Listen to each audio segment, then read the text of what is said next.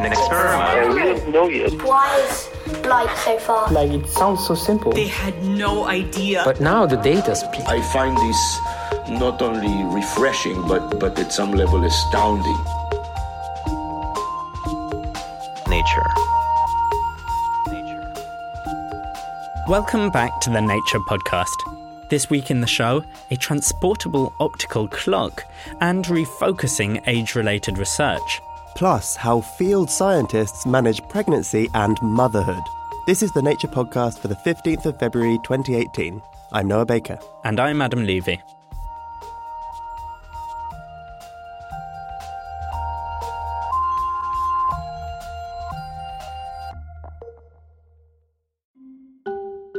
Amy Dickman is a researcher from the University of Oxford. I'm the Kaplan Senior Research Fellow uh, in Wildcat Conservation. And she spends a lot of time in the field. So I work in southern Tanzania in the Ruaha landscape. This is a hugely important place for large carnivores, particularly lions. It has about a tenth of the lions left in the world. Like many field scientists, her job comes with some features that you wouldn't expect from the average 9 to 5. I mean, I've had lions sleep on my tent, I've had elephants, you know, charge me, and snakes all over the place. So there's lots and lots of potential risk. I mean, it's just different risk from being in the UK. All this travelling and, you know, dealing with wild animals can be pretty tricky for a researcher, and it's made even trickier if they're pregnant. So the first pregnancy I was out there almost all the time. It was about month eight that I came back. With this pregnancy, obviously having been a nearly three-year-old at the time, I spent probably half that pregnancy in the field, the being coming and going. By any measure, this all sounds quite daunting, but Amy's primary concerns may not be quite what you'd expect for someone who spends so much of their life with lions. I very much worried about how other people would see me when you have this transition to to motherhood? Is it something that's seen as being a bit weak? Is it going to compromise me as a scientist and what, how it's going to affect my career progression, especially in that kind of lifestyle that I was living? You know, and I knew how to minimize attacks from lions. I didn't know how to deal with this huge shift that was suddenly upon me. Of course, these concerns are not unique to field scientists, or for that matter, scientists. Here's Joan Williams, a law professor from the University of California, Hastings. Much of her work has focused on gender equality motherhood has a huge impact on career progress. For far too many people, it's called the the motherhood penalty or the maternal wall, and it's uh, alive and well in science. In large part, Amy's concerns about how this would affect her career were not really based on the specifics of her pregnancies, but rather what was expected of scientists in general. Joan explained. The idea is basically that if you're a serious committed scientist, you're always on. You're an ideal worker who starts to work in early adulthood and works full force, full full time for 40 years straight. And if you don't do that, you're not a committed scientist. So, how did Amy approach it? She described how she first went to her superiors when she found out she was pregnant. I had to write out a, you know, a letter basically saying what my plans were. And I said, you know, I'm going to take six to eight weeks off fully, and then I'm going to be getting back into it, and you won't even notice the blip, and I'm going to be doing all the same sort of stuff that I was before, because I really wanted to reinforce that feeling and that perception that nothing was going to change. But Amy didn't get the reaction she was expecting. And I got called in by the academic director at Pembroke College. I thought, oh, you know, I shouldn't have put eight weeks. I should have put six weeks. And and when I sat down with him, he said, look, a baby is a perfect parasite. If you're not exhausted, something's going wrong. So you need to take the full six months off. You need to look at how we can support you to enable you to do this. His reasoning was simple. He said a woman has maybe a, say, a 40 year career. And even if you take out a year to be pregnant, to have some maternity leave, and then you do that twice, we should be able to deal with a two year, you know, absence within a 40 year career to retain women in science. Amy was supported by her institution, but that didn't mean that everyone's attitude changed especially given the nature of her fieldwork. You know, it's one of those things that's a bit unspoken when you mention to people what you're doing and they look at you and they see you're heavily pregnant, and there's certainly that feeling that you get. Should you be doing that? Are you being, you know, are you being selfish really? And that's something that weighs on your mind. You know, are you being selfish? Am I putting my career above the welfare of my unborn child? It's a huge responsibility. And that perceived risk wasn't all she had to deal with actually every one of those fears that I had has been realized to some extent. It has changed how much I am able or want to spend time in the field. It has changed to some extent, maybe how people perceive me, but actually, what I didn't realize is that some of those changes can be very positive. Joan, who's also a mother, agreed with Amy, even from her own personal experience. I think many mothers would tell you the same. You become laser efficient at organizing teams because that's what a family is, particularly if you have a paid caregiver involved. It's a team. While Amy did have a lot of positive experiences amongst the negative ones, Joan pointed out that there's still a long way to go. The fact is, we still have a tremendous distance to travel. Um, it should be getting a lot easier for the simple reason that it makes absolutely no sense um, to spend a lot of money training women scientists and then to unceremoniously chase them out when they have children. And when you have the conjunction of pregnancy harassment and sexual harassment, it's a it's a pretty effective system for chasing women out of science. So, what can women in Amy's position do to alleviate these pressures? Amy's advice is to talk about it. And that was the most important thing for me. I think the first pregnancy, I spent months and months of it worrying about these things by myself, sort of keeping them to myself and ignoring the fact really that I was pregnant, trying to do trying to recognize it as little as possible. And I think that was a bad way of going forward. Yes, it will change things, but there are ways of managing those changes that it can be positive for you you know, it's not all going to be positive, but it's not going to be as bad as maybe people fear. And I think we have to communicate much more openly about that so that people feel more secure. Joan's solution to the problem was much broader. The solution is very simple. It's to go back and change that definition of the ideal worker. I mean, the ideal scientist is sometimes pregnant. That was Joan Williams from the University of California, Hastings. Before her, you heard Amy Dickman from the University of Oxford in the UK. To learn more about Amy's work or find out more advice about how to manage pregnancy and a career in science, Nature's Careers section has just the feature for you. You can find that at nature.com forward slash news. Later in the show, we'll learn about efforts to counter age related diseases. Up next, though, we're joined by Shamini Bundell for this week's research highlights. Snakes have been accidentally preserving plant pips by munching on mice according to researchers from the University of California, Berkeley. When rooting around in the stomachs of 50 rattlesnake museum specimens, the team found almost 1,000 seeds, several of which had begun to sprout. Usually, when seeds are digested by mice, their future as flora is nipped in the bud and they can't germinate. However, these sprouting seeds may not have been digested yet. Instead, the mice could have been storing them in their cheeks for later on. Since the seeds seem able to survive snake digestion, researchers suggest that snakes might actually be inadvertent gardeners, sowing seeds far and wide. Learn more in the Proceedings of the Royal Society B. The heart of the heaviest element could be cloaked in an electron haze. Oganesson was first synthesized in 2002 and is considered a noble gas but it decays so quickly that measuring its properties is nigh on impossible. Physicists from Massey University Auckland have now calculated that this element's electrons may be behaving in a rather unusual way. Electrons normally orbit an atom's nucleus in distinct shells, but the team predict that the electrons flying furthest from Oganesson's core swirl haphazardly, like a gas. This would make Oganesson behave differently from the other noble gases. The ephemeral element could even be a solid at room temperature, if it didn't decay so quickly. This weighty research can be found in physical review letters. Imagine a time before you could easily get the time. Before the spread of pocket watches in the 16th century, you would have had to find a bulky, immovable clock to get an accurate measure of the hour. Today, many of us, myself included, don't bother with watches. After all, I've got my phone in my pocket. If I download the right app, I can even sync up with an atomic clock, so I never miss a second. It's almost like having my own transportable atomic clock. Nifty.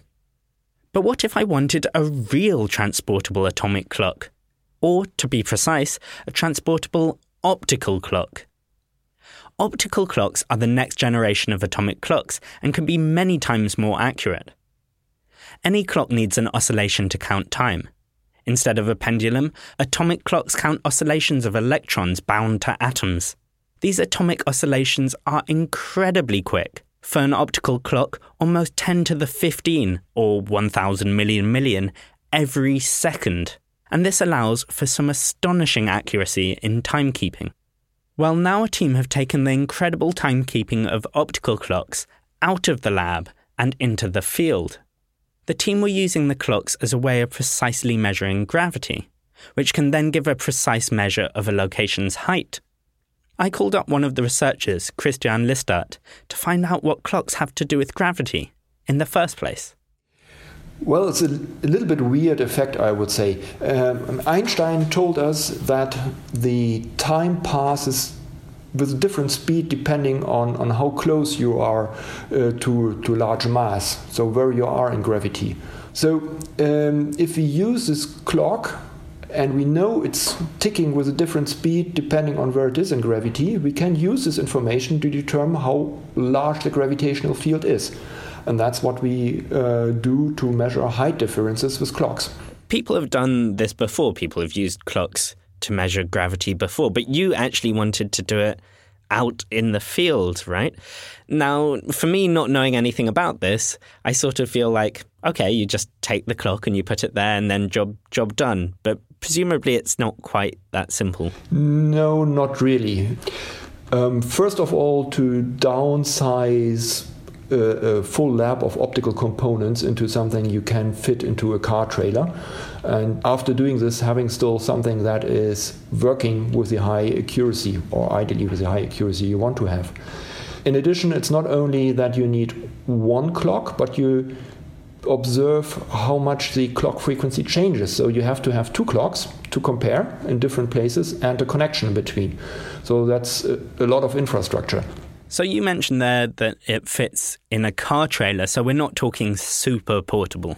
No, but I would say for this type of precision clocks, uh, it's a reasonable size because you can still bring it somewhere and do not have to dismantle the whole apparatus. So you were hoping to precisely measure the difference in passing time between two clocks in different places, and from this work out the height difference between the two. But the location you sent one of your clocks wasn't exactly the best place for delicate measurements. Well, uh, it's called the Underground uh, Laboratory in Modane, which is more or less a cave in the middle of the mountain connected to a car tunnel. Um, we had interesting conditions like there was a, a tunnel to be constructed uh, which was constructed by explosives.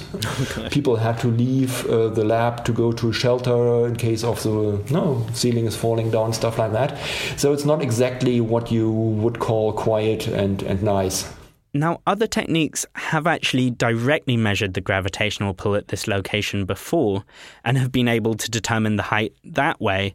But what answer were you able to get using optical clocks? Uh, the height difference or potential difference we measured uh, matched exactly uh, the value we got from our colleagues. Of course, you always hope it works better. So we had a number of technical failures. Things work very nicely in the lab, but if you shake everything and you put it in a temperature changing environment, you see where your real problems are. So, how limited was that accuracy you were able to achieve with this experiment? Well, we were in the order of a few 10 meters from the clock side, while people can tell us the height difference uh, to a few centimeters. So there's still a big gap to be uh, filled. But we think uh, from what we learned in the measurement campaign um, that we can come to a few 10 centimeters uh, in the very few, uh, near future now. And what do you think the future potential of this is? Do you think this might become a common way for people to measure the gravitational field at different locations? I really think so. Uh, we can connect very distant points very precisely. And uh, it's an important thing to have a stable height reference system across the world to, to monitor what's happening with respect to the height system, like sea level rise and, and stuff like that. That was Christian Lisdat, who's based at the Physikalische Technische Bundesanstalt in Germany. Find his paper and news and views in Nature Physics. That's nature.com forward slash nphys. Coming up in the news chat, we'll be hearing about the US Science Agency taking steps against sexual harassment. But before we get to that, it's time for you to sit back in your rocking chair, pop a crocheted blanket over your knees, and enjoy a nice slice of apple pie as Shamini Bundell delves into the study of aging. For most of human history, an average person's chance of reaching old age was quite low. Infectious diseases were a big killer, they were hard to fight, and children were particularly vulnerable. In modern times, however, life expectancy has been consistently increasing across the globe. A big part of that is that more children are actually reaching adulthood. But over the last century, we've also managed to increase life expectancy for older people, with far more medical options for treating age related health conditions.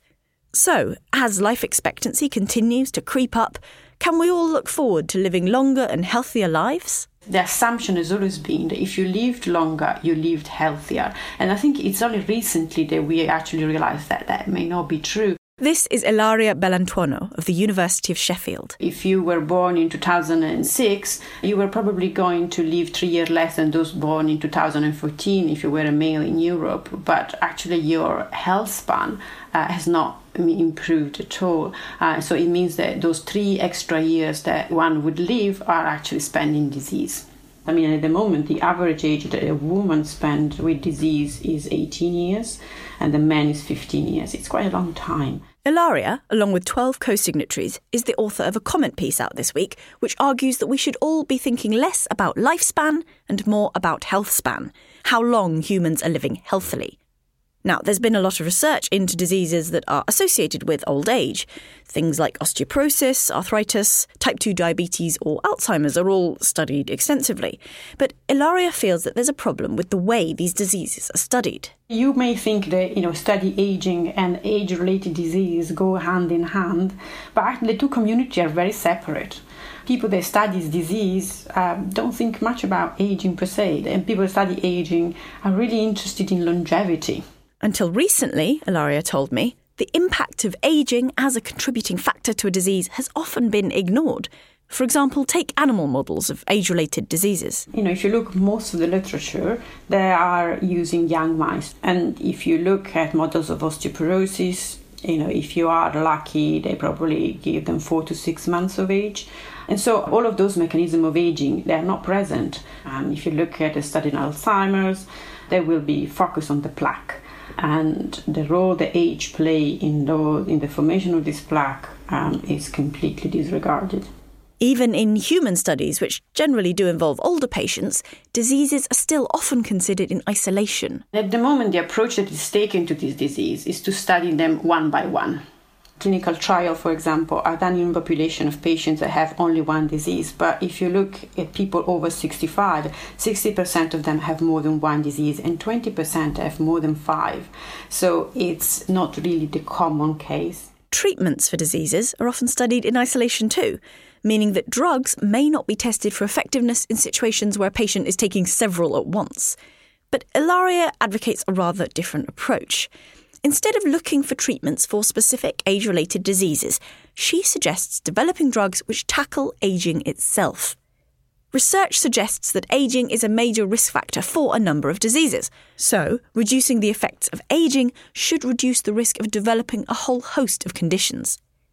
This isn't a replacement for trying to treat the diseases themselves directly, but could be an effective way to treat or prevent multiple diseases with only a single drug or treatment. Now we understand very well how age happens, you know, what are the underlying mechanisms, and we now also know how to manipulate those mechanisms with medicinal drugs or lifestyle interventions. And drugs for targeting aging do exist, in animal models at least.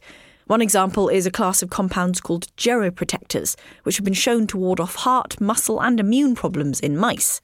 But there are problems with testing these in humans, as Ilaria explains is the regulatory approval process. The major issues with a drug approach to age related disease, particularly when you target aging, is that aging per se is not a disease, and therefore you can't have approval for using this drug in patients uh, if you just say, you know, I want to delay aging.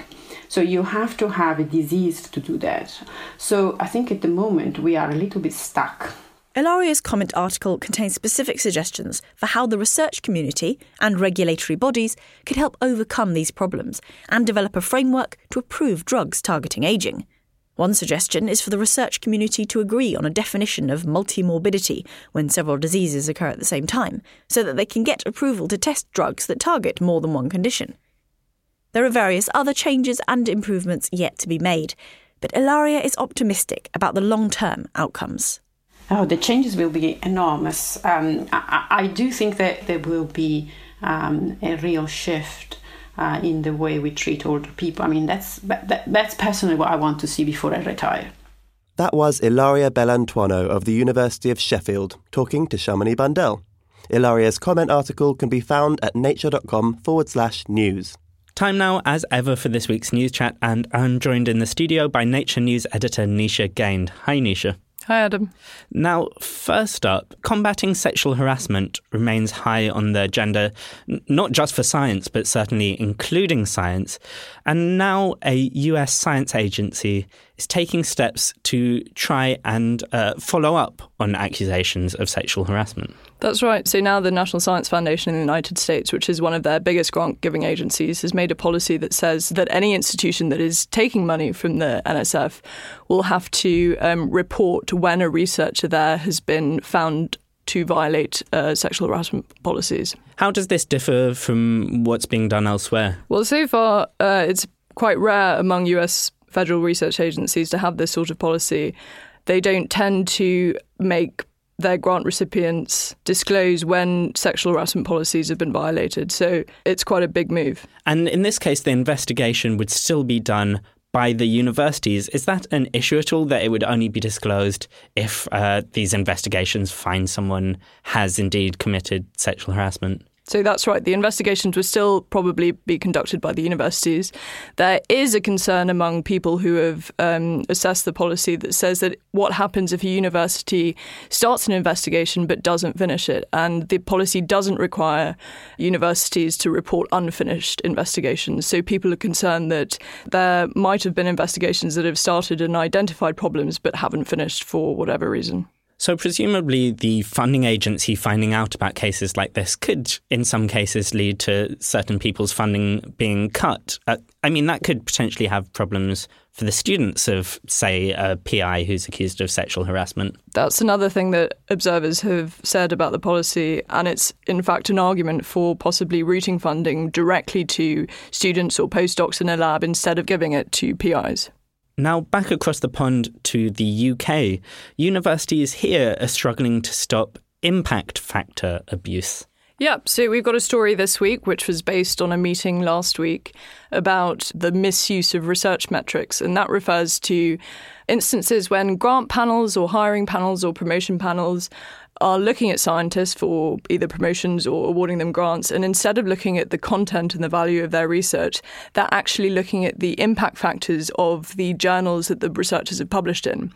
And that makes scientists angry. They want the value of their research to be assessed rather than the journal in which they're published. Isn't that quite a laborious thing to do to just go through each paper and then say, oh, here's how great this paper is? It definitely is. And that's probably one of the main reasons that this culture of using research metrics as proxy indicators has emerged because it is a time saving thing. It means that you don't have to necessarily read the whole of four research papers or whatever has been uh, submitted by by somebody who's up for promotion, but it it does have downsides, and this is now what the research community is trying to address.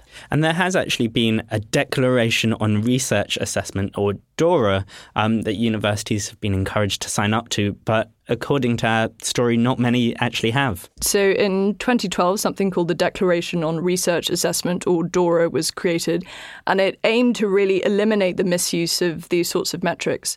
But what we found now in a survey that was conducted in Britain is that not many universities in, in the United Kingdom have actually signed up, and that's a worry. Is this a UK specific problem or is it similar in institutions around the world? It's absolutely not a UK specific problem. It's a problem all over the world. And in fact, in countries like China, often institutions give researchers bonuses on on the basis of where they publish their research if they publish it in high impact factor journals.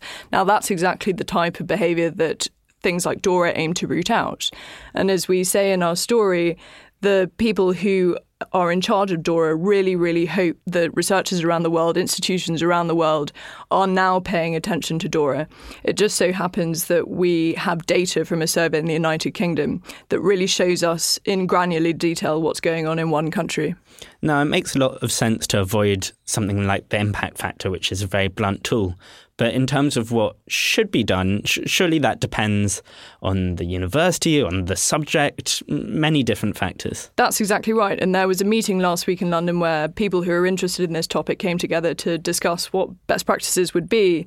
And most people advocate the use of research metrics responsibly alongside traditional academic judgment, and also really put emphasis on using them in the in a sensible way for for the discipline that they're dealing with. So social sciences and humanities publish differently, cite differently, and that means that using certain types of research metrics badly disadvantages them compared to other types of sciences. Yeah, I know in social sciences, for example, publishing a book is the the best thing you can do, whereas for me as a physicist it was virtually unheard of. Exactly. Yep. So monographs and so on are very important in some subjects and publishing in other more mainstream journals is more common in others. Thank you, Nisha. For more on the latest science news, head over to nature.com forward slash news. And that's it for this week's show. Don't forget to follow the podcast on Twitter at Nature Podcast or send us an email, podcast at nature.com. Stay tuned for next week where we'll be taking a look at some youthful research. I'm Adam Levy. And I'm Noah Baker. Thanks for listening and see you next time.